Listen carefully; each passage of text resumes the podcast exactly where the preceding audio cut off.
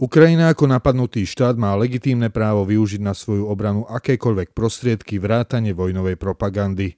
V takejto situácii je istou formou šťastia, že Ukrajinu vedie mediálne zdatný bývalý herec a producent Volodymyr Zelenský. Deň počatého dieťaťa 25. marec je pripomienkou pomoci, ktorú na Slovensku poskytujú tehotným ženám a rodinám v ťažkej situácii desiatky dobrovoľníckých organizácií. Európska únia sa napriek tomu, čo sa deje okolo nej, stále zaoberá aj genderovými nezmyslami. Najnovšie posunula do ďalšieho schvaľovania kvóty na zastúpenie žien vo vedeniach súkromných firiem. Text týždňa je tentokrát viac básňou ako komentárom. Právnik Vít Procházka v konzervatívnych novinách spísal žalobu za vojnu na Ukrajine. Video týždňa z dielne Caspian Reports sumarizuje doterajší vývoj vojny a hovorí o zrodení moderného ukrajinského národa. Moje meno je Erik Potocký a aj dnes som pre vás pripravil svoju pravidelnú rubriku Konzervatívny výber.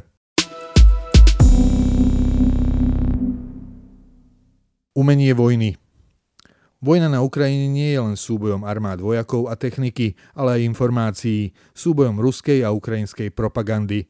Hoci niektorí dávajú medzi tieto snahy rovnítko, existujú medzi nimi zásadné rozdiely.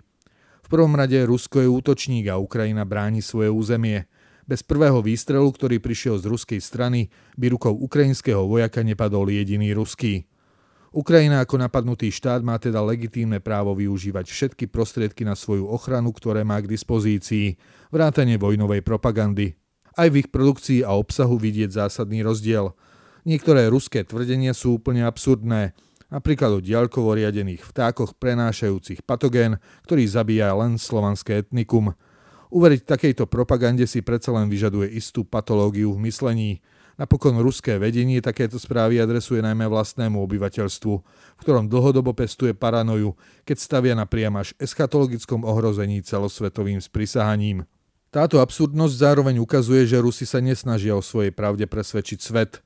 A zo pár dobrých chlapcov za 500, ktorí aj u nás tieto tvrdenia šíria, nie sú z ruského pohľadu nejako dôležití. Ukrajinská vojnová propaganda smeruje na dve úrovne.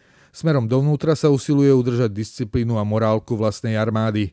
Aj preto vidíme zverstvá, ktoré páchajú ruské okupačné vojská. Primárne sú zobrazované útoky na civilné ciele, nemocnice, bytovky, továrne. Ale aj starostlivo vybrané fotky či videá, ktoré znázorňujú zničenú ruskú vojenskú techniku. Keďže k frontu sa médiá nedostanú, jedinou možnosťou je preberať tieto zábery – Sledujeme aj to, ako Ukrajinci nadhodnocujú straty protivníka a bagatelizujú vlastné straty. To všetko však patrí k vojne na poli informácií. Ruská strana sa k vlastným ani ukrajinským stratám takmer nevyjadruje, keďže sa pred obyvateľstvom tvári, že na Ukrajine nevedie žiadnu vojnu, len špeciálnu operáciu na ochranu Ruska. Druhou rovinou ukrajinskej vojnovej propagandy je komunikácia so svetom a týmto spôsobom nepriamo aj s ruským vedením. Pred očami máme prezidenta Zelenského, ako odhodlanie cez videohovory komunikuje so štátnikmi aj národmi od Japonska až po USA. Žiada o pomoc, vždy mierí na city konkrétneho národa, aby posilnil svetovú mobilizáciu v prospech Ukrajiny. Hovorí o posledných nádejách. Prirodzene hľadá podporu všade, kde je to možné. Získava prostriedky na obranu, zbranie a ďalšie nevyhnutné zásoby – Zároveň tým však vysiela signál aj do Kremľa, kde tieto jeho vystúpenie rovnako pozorne sledujú.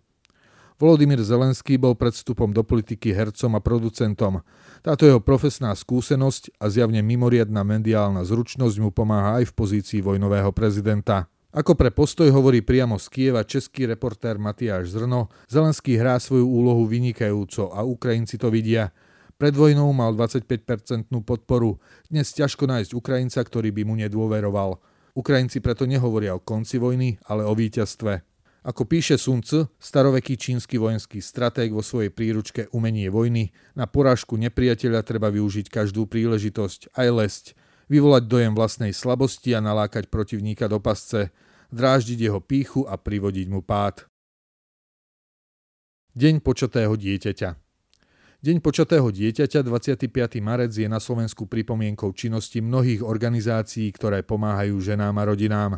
Nejde len o pomoc a poradenstvo pre ženy, ktoré neplánovane otehotneli a sú v životnej situácii, ktorá ich núti zvažovať, či si dieťa nechajú. Pomoc sa nekončí pôrodom. Ďalšie jej formy prichádzajú po narodení dieťaťa. Mnohé ženy a rodiny sú v ťažkej finančnej situácii a majú možnosť získať nielen hmotnú pomoc, ale aj rady, ako získať inštitucionálnu podporu.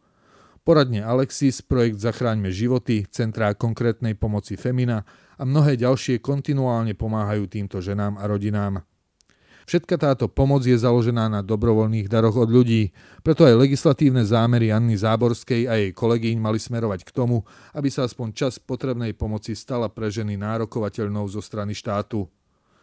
Činnosť Fóra života a spolupracujúcich organizácií je odpovedou aj na lacnú demagógiu odporcov úpravy potratovej legislatívy, že pro-life hnutie sa o ženy a deti zaujíma len do momentu pôrodu – Takýto argument svedčí buď o ideologickej predpojatosti, alebo o úplnej neznalosti existujúcej dobrovoľnej pomoci a jej rozsahu. Európska únia stále rieši genderové nezmysly. Rada Európskej únie na úrovni ministrov sociálnych vecí členských štátov schválila minulý týždeň materiál, ktorý má v budúcnosti zaviazať veľké súkromné kótované spoločnosti, aby vo svojich dozorných radách mali aspoň 40% žien alebo 33% žien vo všetkých vrcholových pozíciách, respektíve ako to pomenúva samotný materiál, podiel menej zastúpeného pohlavia.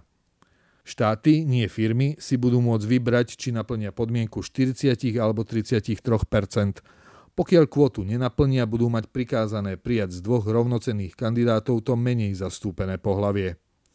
Okrem toho, že materiál opakuje mantru o akomsi mýtickom sklenenom strope, cez ktorý ženy s rovnakou kvalifikáciou nevedia preniknúť, neskúma príčiny, prečo je žien vo vysokých pozíciách menej. Napríklad, či nie je jedným z dôvodov aj to, že sa o ne objektívne uchádza menej žien v porovnaní s mužmi. Schválenie radov je akýmsi medzistupňom. Predtým materiál už schválila Európska komisia a ak prejde hlasovaním v Európskom parlamente, stane sa záväzným. Okrem tej bizarnosti, že takýmto spôsobom ide byrokracia zasahovať do vedenia súkromných spoločností, oberať ich akcionárov o právo slobodného výberu manažmentu svojho majetku, je tu aj nemalý vplyv na samotnú ekonomickú výkonnosť nielen týchto spoločností. Už pred niekoľkými rokmi, keď sa návrh prvýkrát objavil na pôde Európskej komisie, ho česká ekonomická analytička Markéta Šichtažová okomentovala takto, citujem – ak si firmy prirodzene vyberajú do svojho čela najvhodnejšie možné vedenie, ak ich niekto núti vyberať si vedenie iné, teda nie najvhodnejšie možné, potom ich vlastne núti fungovať nie najefektívnejšie, dosahovať menší zisk, vyrábať menej, dávať prácu menšiemu množstvu ľudí, spomaľovať tým celú ekonomiku, a teda nás všetkých. Koniec citátu. Prichádzať s takýmto návrhom v čase, keď máme v Európe rekordnú infláciu pre ceny energií a v dôsledku vojny nás čaká nevyhnutný hospodársky pokles, je ďalšou známkou toho, že niektoré procesy v Únii sú stále otrhnuté od reality. Len aby to nedopadlo ako v športe, kde sa viacerí muži pretransformovali a nahrnuli sa do ženských športových súťaží, aby sme tu odrazu nemali epidémiu transexualizmu aj v najvyšších manažmentoch firiem. Text týždňa Žaloba Český právnik a básnik Vít Procházka sformuloval na stránkach konzervatívnych novín nasledovnú žalobu. Nejde o prísne právny text s odkazmi na paragrafy a trestné činy, skôr o báseň. Citujem. Žalujem ruských vojakov, že vraždami žien a detí sa naveky zbavili cti dôstojníckej aj obyčajne mužskej. Žalujem ruských vodcov, že kradnú Ukrajine zem, Európe mier a Rusku dušu. Žalujem európskych vodcov, že na kalkulačke cynizmu prerátávajú slzy matiek z Mariupola na kubíky plynu. Žalujem európskych obchodníkov, že nás dlhoročným je to len biznis, prehandlovali, je to len bolesť. Žalujem tradicionalistov, že v zápale boja za ochranu starých hodnôt nehanebne obhajovali monštrum, ktoré osvedčené dobrá do posledného každým svojim krokom zašlapáva a bez ostychu v priamom prenose hrdúsi.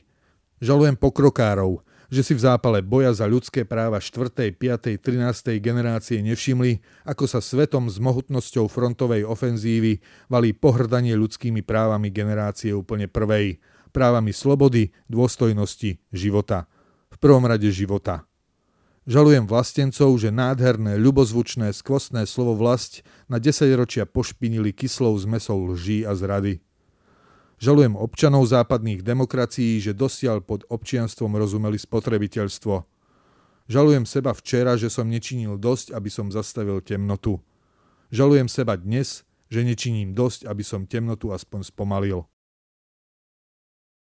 Video týždňa Zrodenie Ukrajiny. Putin urobil najväčšiu strategickú chybu vo svojom živote. Aj keby ruská armáda vyhrala odteraz každú bitku, Rusko túto vojnu i tak prehrá. Sumarizuje vo svojom videu Caspian Report. Dlhodobá okupácia je nemožná. Rusko nemá dosť zdrojov, aby ju finančne unieslo, nemá dosť vojakov, aby dokázalo efektívne kontrolovať takéto rozsiahle územie, kde by navyše čelilo partizanskej vojne. Každý zničený ruský tank by posilnil motiváciu hnutí odporu a každý mŕtvý ukrajinský partizán by motivoval ďalších, aby sa do boja proti okupantom zapojili. Ak Rusko chcelo Ukrajinu využívať ako nárazníkovú zónu medzi Západom a vlastným územím, touto inváziou sa tejto možnosti definitívne zbavilo. Vojna zasiela hlbokú nenávisť Ukrajincov k Rusom na niekoľko generácií. Akúkoľvek bábkovú vládu by Kremel v Kieve ustanovil, Ukrajinci by ju nikdy nerešpektovali – museli by spravovať nestabilnú krajinu, z ktorej by sa nepokoje kedykoľvek mohli preliať do samotného Ruska. Keď USA opúšťali Irak či Afganistan, odchádzali z druhej strany planéty.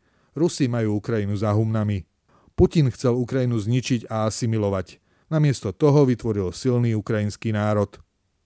Toľko konzervatívny výber pre tento týždeň. Odkazy na citované zdroje nájdete v texte zverejnenom na www.postoj.sk.